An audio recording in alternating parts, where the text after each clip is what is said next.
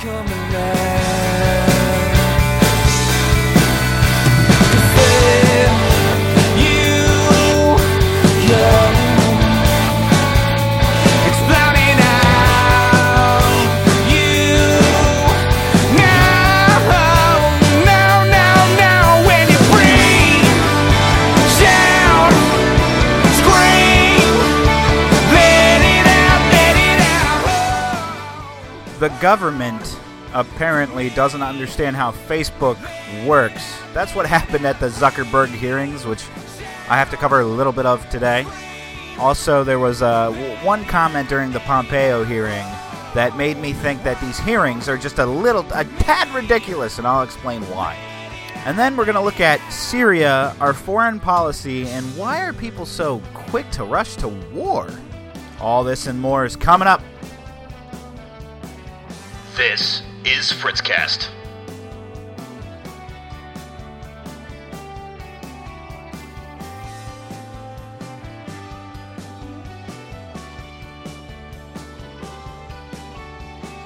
It is Happy Friday, April 13th. Wait a minute, it's April 13th. It's Friday the 13th.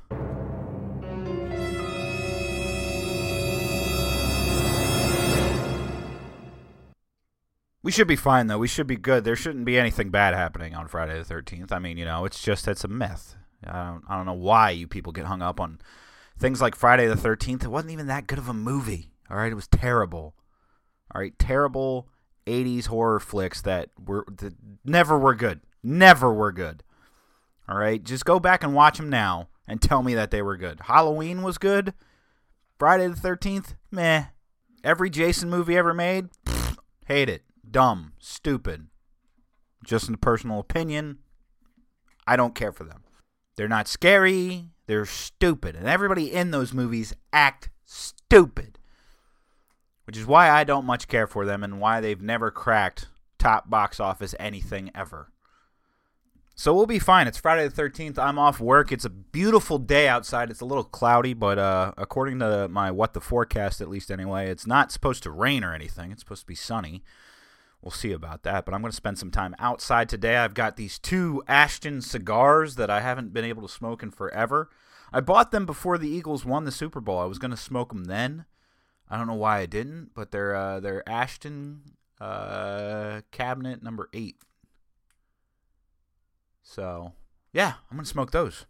One of those, at least. Anyway, I'm gonna enjoy it too. I'm gonna have a big old glass of Jack Daniel's 1960s Master Distiller Edition too. So if you don't like that, I mean, you can join the fun. It's an open invite. If if if you hear this in time, if you're hearing it on Sunday, it's not an open invite anymore. It's closed invite.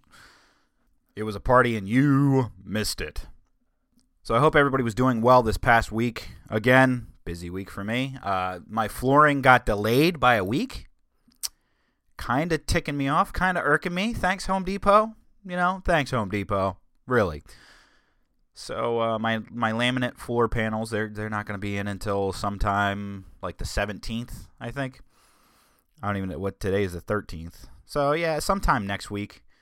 Uh, which I'm working another chunk of overtime, and then I'm going to take a break for a while and just do whatever overtime they force me to do. Which, by the way, brings me to uh, an article that's posted on Delaware Online. If you want to read up on that situation, uh, Delaware Online. It's not the best source for reading material. I'll I'll I'll, I'll admit that at first.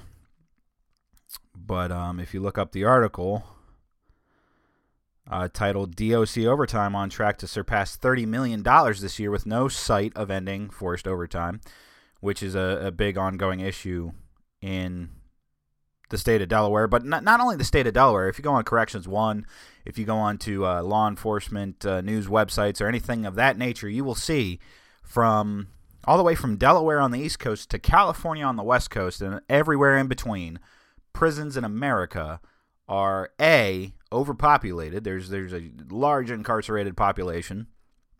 And B, they're understaffed because those populations keep increasing. Which is why that my job, my job helped lead me on the path to libertarian ideals. and libertarian leanings because after about a year working in my job, I said, oh, there's got to be a better way to do this. There's got to be a better way to go about handling this. And that's when I learned things. You learn things about incarceration. There's only two ways you learn about things that happen in a prison, all right? Two ways. Number one, you either work it or know somebody who works it, or B, you know somebody or were incarcerated yourself. That's it. That's the only way people actually care about what goes on behind prison walls. You either have somebody working it or you have somebody in there. That's it. Everybody else, they don't bat an eye on it. They don't even think about it because most of the, the, the most American stance you see is, is, is lock them up and let them rot in jail. Which, by the way, does not work. And I've talked about this numerous times, and I, I'll keep talking about it even after I move on to other ventures, other lines of work. It doesn't matter. Because I've been in there, I've seen it, I've lived it, and I know that guess what, America? When you say we're going to lock them up so that they're not a problem anymore, all you did was transfer the problem. That's all you did. That's all you did was transfer the problem. Not to mention the fact of how many victimless crimes there are, you know, nonviolent drug offenses there are that could clear out some of the prisons, could cut down prison populations probably by about 15 to 20 percent. I'm realistic. I'm realistic when I talk about it. I'm not that type of libertarian who's like, there wouldn't be anybody in jail if we just got rid of the drug war and the drug laws. There would still be a lot of people in jail. A lot of people murder people. It happens. Some of it might be linked to drugs or stem from the drug war. I don't know. I don't know those statistics. But there would still be douchebags. There would still be people locked up because they raped, they murdered, they strong arm robbed, they violated the rights of another person, which is a big libertarian thing. Don't violate my rights. It's this non aggression principle wrapped up into it that you can't use aggression for compliance and, and, and, and things like that. There's still, if you're a libertarian, there's not, it's not a, there's no such thing as prison because there are people that violate other people's rights. That's the that's the crux that we're looking for. That's the that's the qualifier that we're looking for when it comes to those things. We're looking for somebody's rights to have been violated, somebody else's right or life to have been violated. Their right, their life, their property, whatever. And guess what? There's there's a number of people in prison. I'll admit it as somebody who works behind prison walls. There's a number of people in prison who didn't do any of those things, and it just doesn't make sense to have them sitting behind walls. As somebody who works those walls, when when my, when I hear people bring up things about education and programming, idle time is the devil's hands, and you've got nefarious people in jail. You do. If you take non-violent people and throw them in jail with a bunch of nefarious people, especially in a unified system where there are no like turnkeys or county lockups or holdings like that, you just all you're doing it's pretty idiotic. You're bre- you're breeding violent. You're, you're letting violent guys and r- true nefarious people breed new people because they'll prey on people. There's this whole thing called prison subculture. It's fascinating to read and study. And what's more fascinating is that this is stuff that the government knows uh, because it's been research compiled because it's an issue that they deal with, yet they can't find a good solution for it. And I've always said from day one, from starting my job, don't send me somebody addicted to drugs and that's it. Like, they're addicted to drugs and that's the only thing they did. You caught them with some addictive drug. They didn't strong arm rob, they didn't break into somebody's house, they didn't do anything. They just had a drug that is classified as illegal and you arrested them for it and threw them in jail and said that they need help. Because guess what? we can't provide it. We really can't provide that.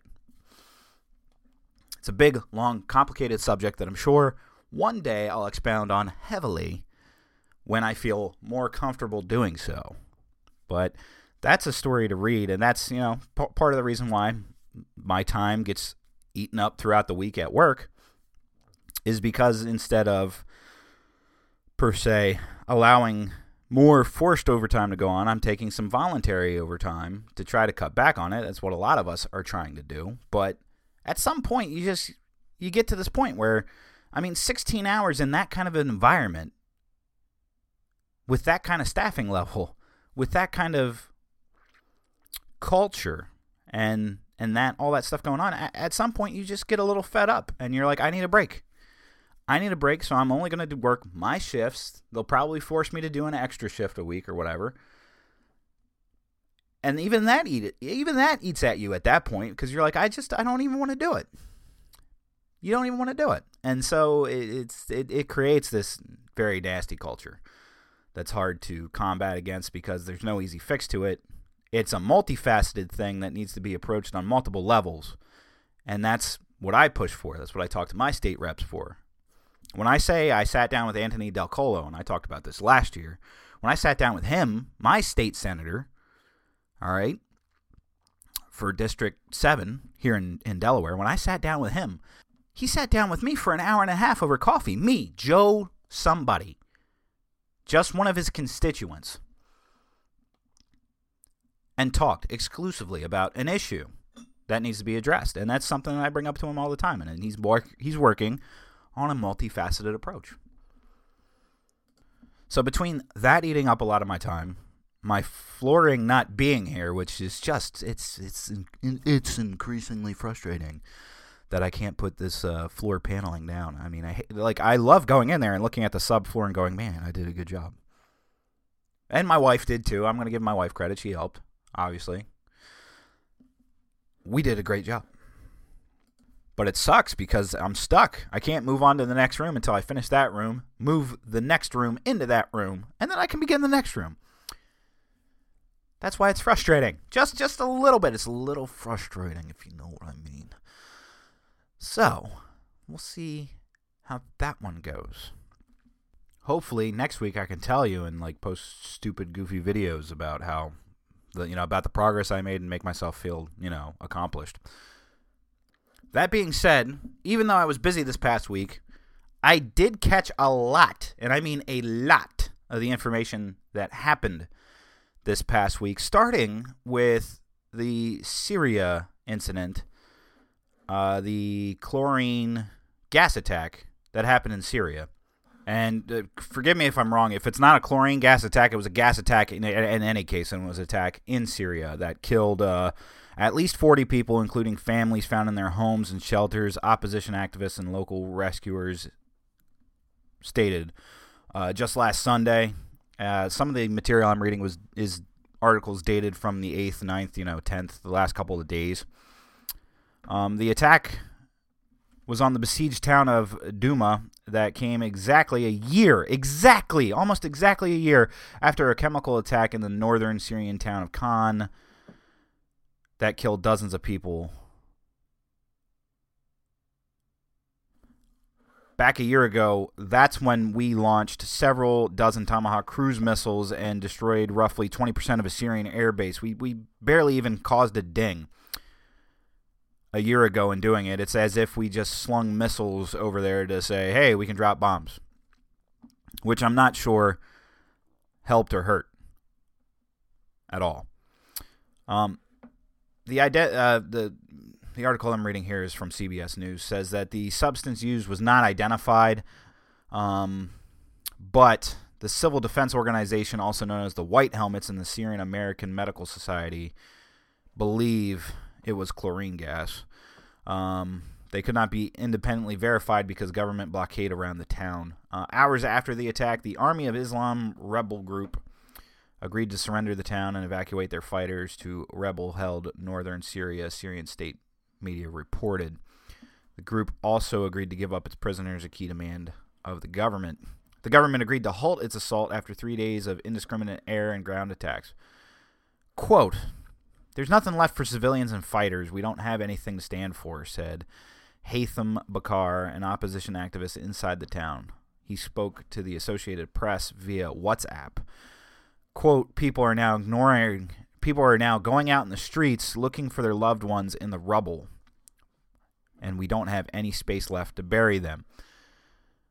Uh, almost the next day, immediately following this action, a bombing raid on several Iranian controlled posts happened in Syria, And if you took to Twitter, there was mass speculation and rumors that it was the United States doing it, supposedly from supposedly Tomahawk cruise missiles from aircraft from from Navy forces uh, in the region until that is the DOJ. Well, not the DOJ, but that is until the Pentagon came out and said we're not holding any military action out there. And then it was discovered that it was the Israeli Air Force carrying out those.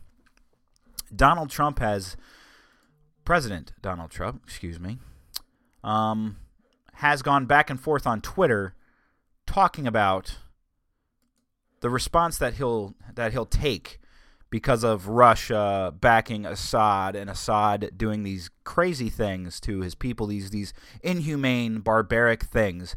However, two things I want to note about this. Number one, the attack that happened last year that is pinned and blamed on Assad, we've come out. Uh, U.S. intelligence agencies have come out saying that there is no definitive evidence that last year's attack was under Assad's order and his regime. And guess what? This one also no evidence. It is merely speculation. And guess what? If you need further proof of the mess of Syria, just type in Syria control map 2018 and you can see the, the all the different factions that are fighting in Syria. So when you tell me something like Assad is bombing his own people, you will see all the different controls and all the different groups from the Assad regime, the rebel regime, ISIS, Iran controlled forces. You will see all these different breakdowns. And guess what? Everybody in the world, Russia's back in one, we're back in one, the CIA is back in a group of rebels. There's so much chaos, it's hard to decipher it. But think about this when Obama was president, when President Obama was controlling this, there was, quote, assurance that chemical weapons had been destroyed. Listen to these media reports from the Obama era. And this video collection was uh, put together by the Free Beacon, and it ranges from 2014 all the way up until just last year in 2017. I think ultimately that President Obama is the big winner here. He is a big, big winner in my estimation. It turns out we're getting chemical weapons out of Syria without having initiated a strike. So what else are you talking about? We've got the chemical weapons. We've got the, we're getting the chemical weapons out of Syria. Well, uh, Chris, all you have to do is look at the fact that today the final 8% of chemical weapons uh, were taken out of Syria. We should commend the administration for the result that they got. The removal of chemical weapons out of Syria is a substantial accomplishment. We certainly worked with them in Syria to uh, to bring all the chemical weapons out of Syria. We struck a deal where we got 100% of the chemical weapons out. 100% of the declared chemical weapons out of Syria. We kept chemical weapons or got chemical weapons out of the area. We got, as you know, last year all the chemical weapons out of Syria. Uh, no small feat. Syria eliminating its chemical weapons and ultimately having them destroyed by the international community. Syria would still have a, a, declared chemical weapons stockpile. Right now, they don't. Right now, Bashar al-Assad does not have a declared chemical weapons stockpile. We removed that declared chemical weapons stockpile, and we destroyed that declared chemical weapons stockpile, which means that Bashar al-Assad can't use those chemical weapons against his own people. And the purpose of the strike was to get the chemical weapons out of Syria. Weapons of mass destruction are taken out of the zone of conflict. And thank God we did that. We are making real progress in Iraq and Syria. And I mean real progress. If Russia can help us, and it is right now, Russia has helped bring about the Iran nuclear agreement. Russia helped get the chemical weapons out of Syria. The destruction of the Syrian chemical weapons stockpile. I would have, I think, made a bigger mistake if I had said, yeah, chemical weapons, uh, that doesn't really change my calculus. Now, that's what we've been hearing. That's what the news told us. That's what our former leaders told us. Who was lying? Who was lying or who was wrong? Where did the intelligence fail? Because clearly, the belief that chemical weapons were out of Syria, I mean, when I heard it then, I thought it was a stupid notion to say that you knew for a fact. that they were gone. Considering how many different players they are, please refer back to the map of Syria. So, who was lying to us? Or where did the mistakes happen? That's a big question. That's a big question. And this is why I increasingly become skeptical of everything anymore. Because a healthy dose of skepticism all around sometimes helps uncover these things. And it takes away being naive and it takes away being falsely positive or just trying to strike up a good image.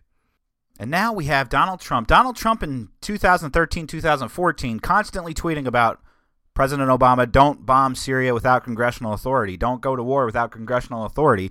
And now, oh, now Trump is just President Trump, completely 180. Completely, maybe I'll bomb Syria today, maybe I'll bomb it tomorrow. I'm not saying I'm not going to bomb it at all, though, and I'm not going to, I'm definitely not going to tell you when I would bomb it.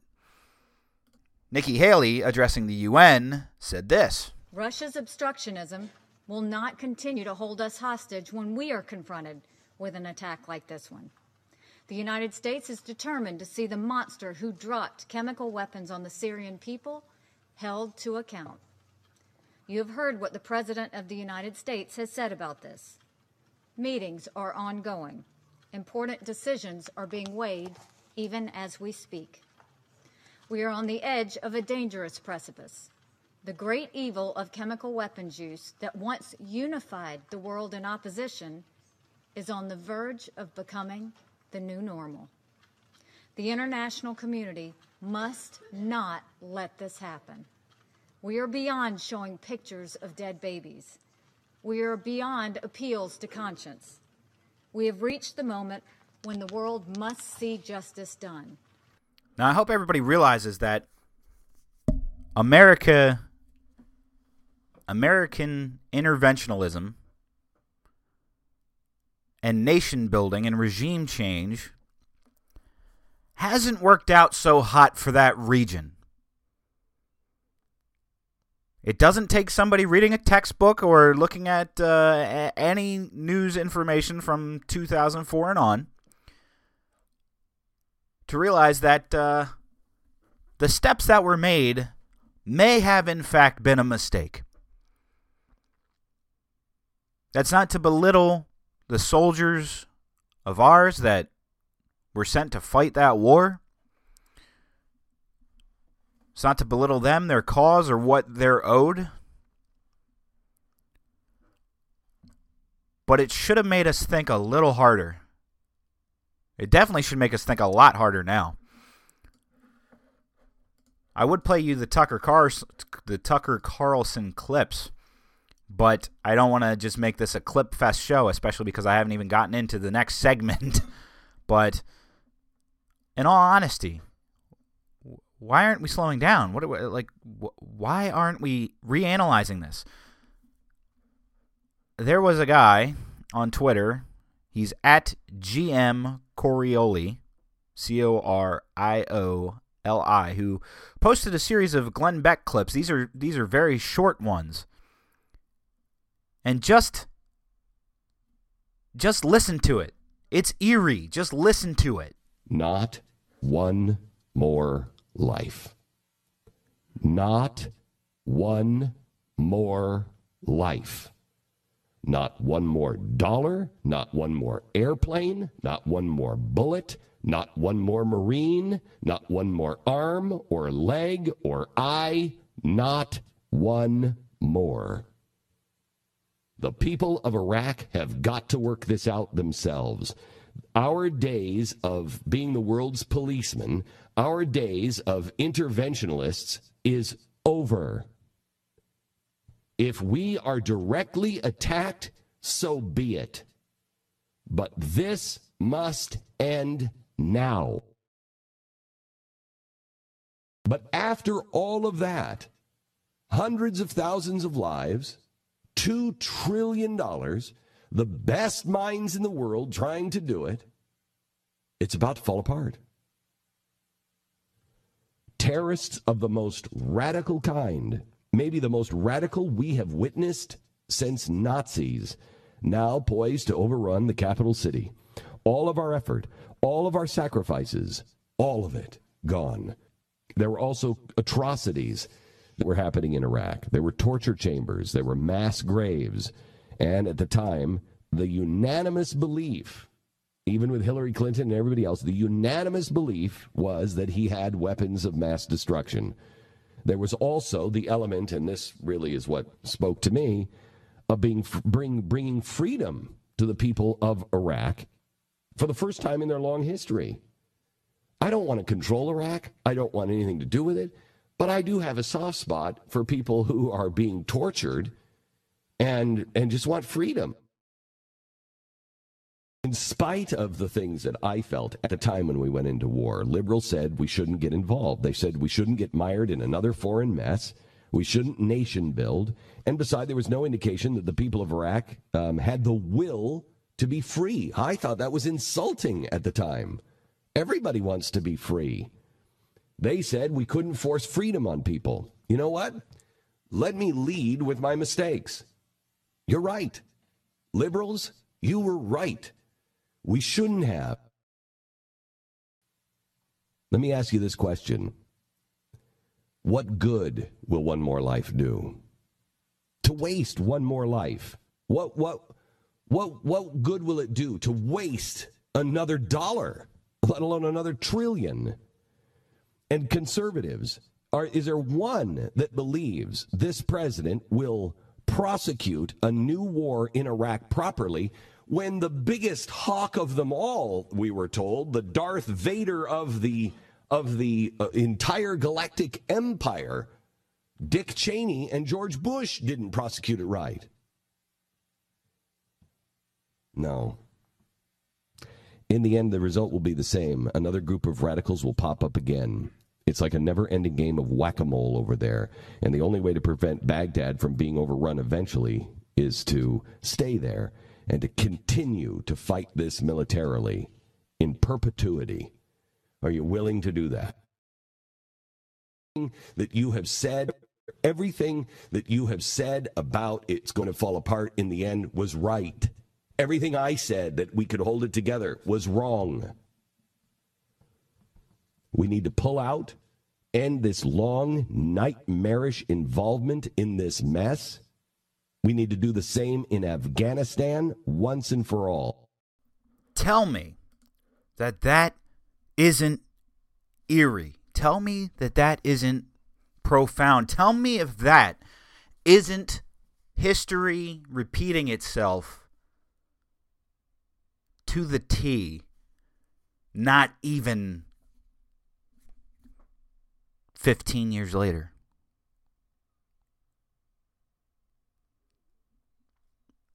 Something to think about. Something to think about because right now with Syria, it has been a bloody conflict. It's been a bloody conflict. Nobody wants that to go on. Nobody wants what's happening in Syria to happen, but it's happening. And whose job is it to fix it? And yes, nobody wants to see children dying. Nobody wants to see gas dropped on people. Nobody wants to see people suffocating to death in their own home, no less. And that is what it is. It is a home, or at least it was a home, one point, to those people. And really stepping back and analyzing it critically made me rethink things about Syrian refugee crises and everything else that was going on in that region. Now is not the time for bold proclamations. Now is not the time to say, well, America will step in and fix the problem. Because we've been doing that for quite a while and, and it just has not worked out. It has not worked out. And consider this uh, we just had hearings uh, questioning CIA Director Mike Pompeo for his Secretary of the State nomination. And this is what Rand Paul asked him, and this was Mike Pompeo's answer to uh, it. Thanks for your testimony, and thanks for uh, going through this uh, grueling enterprise and your willingness to serve the country. Um, You t- discussed with Senator Kaine a little bit about whether or not the president has the authority to bomb Assad's forces or installations in Syria. And you mentioned historically, well, we've done it in the past. I don't think that's a complete enough answer. I mean, my question would be do you think it's constitutional? Does the president have the constitutional authority to bomb Assad's forces? Does he have the authority, absent congressional action, to bomb Assad's forces or installations? Senator, as I, I think I said to Senator Kaine, I'm, I'm happy to repeat my, my view on this. Uh, those decisions are waiting. Every place we can, we should work alongside Congress to get that. But yes, I believe the president has the domestic authority to do that. I don't think I don't think that has been disputed by Republicans or Democrats throughout an extended period of time. Actually, it's disputed mostly by our founding fathers who believe they gave that authority to Congress. And actually, they're uniformly opposed to the uh, executive branch having that power. In fact, Madison wrote very specifically, he said, the executive branch is the branch most prone to war. Therefore, we have, with studied care, vested that authority in the legislature. So the fact that we have in the past done this doesn't make it constitutional. And I would say that I take objection to the idea that the president can go to war when he wants, where he wants. That should be food for thought. Now, the other thing that I really wanted to talk about was the congressional hearings with Mark Zuckerberg. Um, Mark Zuckerface uh, from from Facebook. He, uh, if you didn't know, Zuckerberg, first and foremost, is uh, let me tell you a little bit about him if you don't know. Um, he's a lizard person, and or I am starting to believe. I am more under the belief that he's a robot sent back in time by Skynet to safeguard its uh, building and its existence through Judgment Day. That's my theory on Mark Zuckerberg. No, no, but we had these congressional hearings with Mark Zuckerberg over data. Over data protection of the American people, which is laughable that a bunch of people in the the Senate in the Congress would would, would question and grill a guy for his mishandling of data when the government collects as much data on you as possible all the time and does shady things like toss the Fourth Amendment out the window and try to gain the right to parse the information that they gather on you whenever they want, however they want, without a warrant and, and, and all that jazz. All that business, all that all that stuff out there. That is um I mean, A, that's laughable. But B, what was really laughable is Mark Zuckerberg, who's a 31 year old man, was going in there being treated as a child. Uh, and all the old people who don't know how Facebook works essentially were asking him how Facebook worked. But I find it what what I find it truly funny is that this is a Senate hearing. These are senators, congressmen. These these are men and women who are in leadership in our country that are gathered around and that summit specifically was over data management. It was over the Cambridge Analytica data breach and how data got out. And what does it turn into? Ah, shock and surprise, a pissing contest. A pissing contest in which people bring up subjects that are completely unrelated to the material, such as, for example, and I'm not playing audio clips now because I've played enough audio clips for you, I think.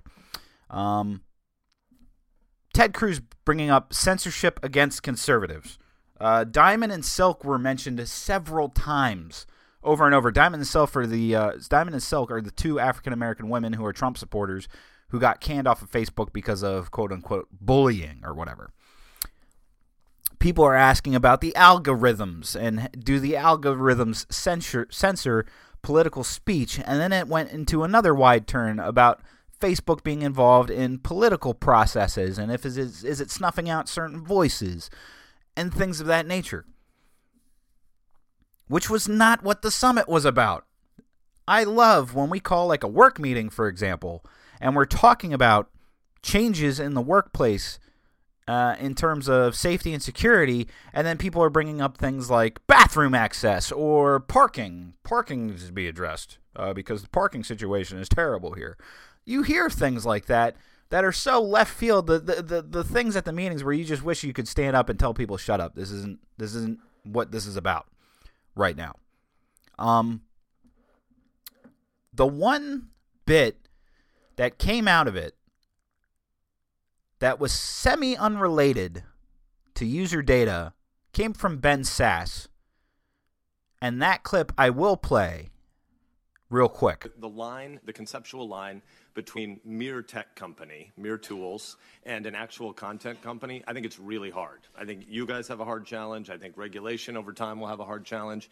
Um, and you're a private company, so you can make policies uh, that may be uh, less than First Amendment full spirit embracing, in my view. But I worry about that. I worry about a world where when you go from violent groups to hate speech in a hurry in one of your responses to one of the opening questions um, you may decide or facebook may decide it needs to police a whole bunch of speech um, that i think america might be better off not having policed by one company that has a really big and powerful platform can you define hate speech Senator, I think that this is a really hard question. And I think it's one of the reasons why we struggle with it. There are certain definitions that that we that we have around um, you know calling for, for violence or um, Let's just agree on that. If somebody's calling for violence, we, that shouldn't be there. I'm worried about the psychological categories around speech. You, you used language of safety and protection earlier. We see this happening on college campuses all across the country. It's dangerous. 40% of Americans under age 35 tell pollsters they think the First Amendment is dangerous because you might use your freedom to say something that hurts somebody else's feelings. Guess what? There are some really passionately held views about the abortion issue on this panel today. Can you imagine a world uh, where you might decide that pro-lifers are prohibited from speaking about their abortion views on your content on your platform? I certainly would not want that to be the case. But it, it might really be unsettling to people who've had an abortion to have an open debate about that, wouldn't it? It might be, but I don't think that that would would fit any of the definitions of, of, of what we have. But I do generally agree with the point that you're making, which is as we sh- as we're able to technologically shift towards, especially having AI proactively look at content, I think that that's going to create massive questions for society about what obligations we want to require companies to to fulfill. And and I do think that that's a question that uh, we need to struggle with as a country because I know other countries are and they're putting laws in place. And I, I think that America needs to uh, figure out and create the set of principles that we want American companies to operate under. Thanks. I, wouldn't want you to leave here today and think there's sort of a unified view in the Congress that you should be moving toward policing more and more and more speech. I think violence has no place on your platform. Uh, sex traffickers and human traffickers have no place on your platform. But vigorous debates, adults need to engage in vigorous debates. That one I'll agree with, and and this ties into the whole uh, hearing for the Facebook thing too. The reason that the government had a hearing over this Facebook issue is always a push for heavier government control in an area. I want people to realize the internet is something that you pay for right now, at least anyway. There are people out there pushing for it to be a basic, essential human right. I'm not so sure I agree with that. I haven't been sold on the internet being a human rights issue. Um, I just haven't. I understand it's a big part of our society. It plays a big role in, in, in daily lives and in business and all that. I'm just not entirely sold that it's a human right thing. So you internet is something that you pay for, a commodity that you pay for. Everything that's on the internet is at your own risk. You have to get virus protection. You have to be wary of what websites you're going on and what websites you're using, especially ones that let you use it for free. See, you as a Facebook user, you're not really you're not really a, a, a consumer on Facebook. It's offered to you for free, and it was offered to you for free on the guise that Facebook makes enough money off of ad revenue, and so they came up with a system that profiles you to feed you ads that are relevant to you, and it just does that by combing through all the data on your cell phone and computers of everything that you ever looked at ever. That's that's that's that's it. That's it, and it was in the user agreement that you were giving up that data. The the thing that people were fighting against with the Cambridge Analytica thing is that a third party app that could be downloaded by people, they were giving up your information in the user terms and agreements. And this all boils down to the fact that people didn't read user agreements and terms, and some companies violated that trust, and Facebook violated that trust. Does that mean that we call upon the government to come in and regulate Facebook for us, a, a, a, a, a platform in which we freely decide to engage in on our own merit and we don't pay for and we can freely leave at any time and that's the only real way to cripple facebook by the way is just to up and leave. But then comes the sketchy parts of they can still get your data even if you're not on facebook. It still gathers your data sometimes. Data gathering and analysis. Now ben sasse's bit about free speech the thing i talk about that is because facebook google amazon some of the top companies they're all in on the artificial intelligence market and artificial intelligence being able to, you know, they've touted this, being able to pick up on hate speech and just crack down on it before it's even posted. And Ben Sasse brings up a good point. What is hate speech? How can we define it? And at what level do we define it? Because guess what? The AI will be taught that by human beings. The AI will be taught what is hate speech, and that is how it will base it. So whoever's in control of that AI might have massive control of the internet. And that is a good point to bring up. But how much government regulation is needed there, I don't know. But I'm always skeptical of the government intervening anyway. So if you have time to comb through, I actually listened to some of the some these Senate hearings are hours and hours and hours long. They can become very boring very quick, uh, and that's why it's important to seek out news sources that you know and that you trust, and that you know have a reputation because some of them can boil down to some of the more meat and potatoes, the more important things, the the things that stand out, like Ben Sasse's comment there. Um, but the rest of it was kind of a joke. The rest of it was kind of a joke. The the, the Facebook hearings with uh, Mark Zuckerface.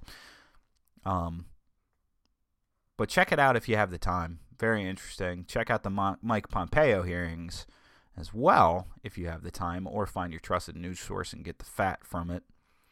Uh, both very important things. Now, Syria that, that that dominated most of the talk today, and rightfully so because we are so at the brink. Like it's not just going in and solving Syria's problems; it'll be a proxy war against Russia and the other players there, and tensions are very very high right now, and increasingly getting higher by the day. And it's important to look at that. It's important to think before we act.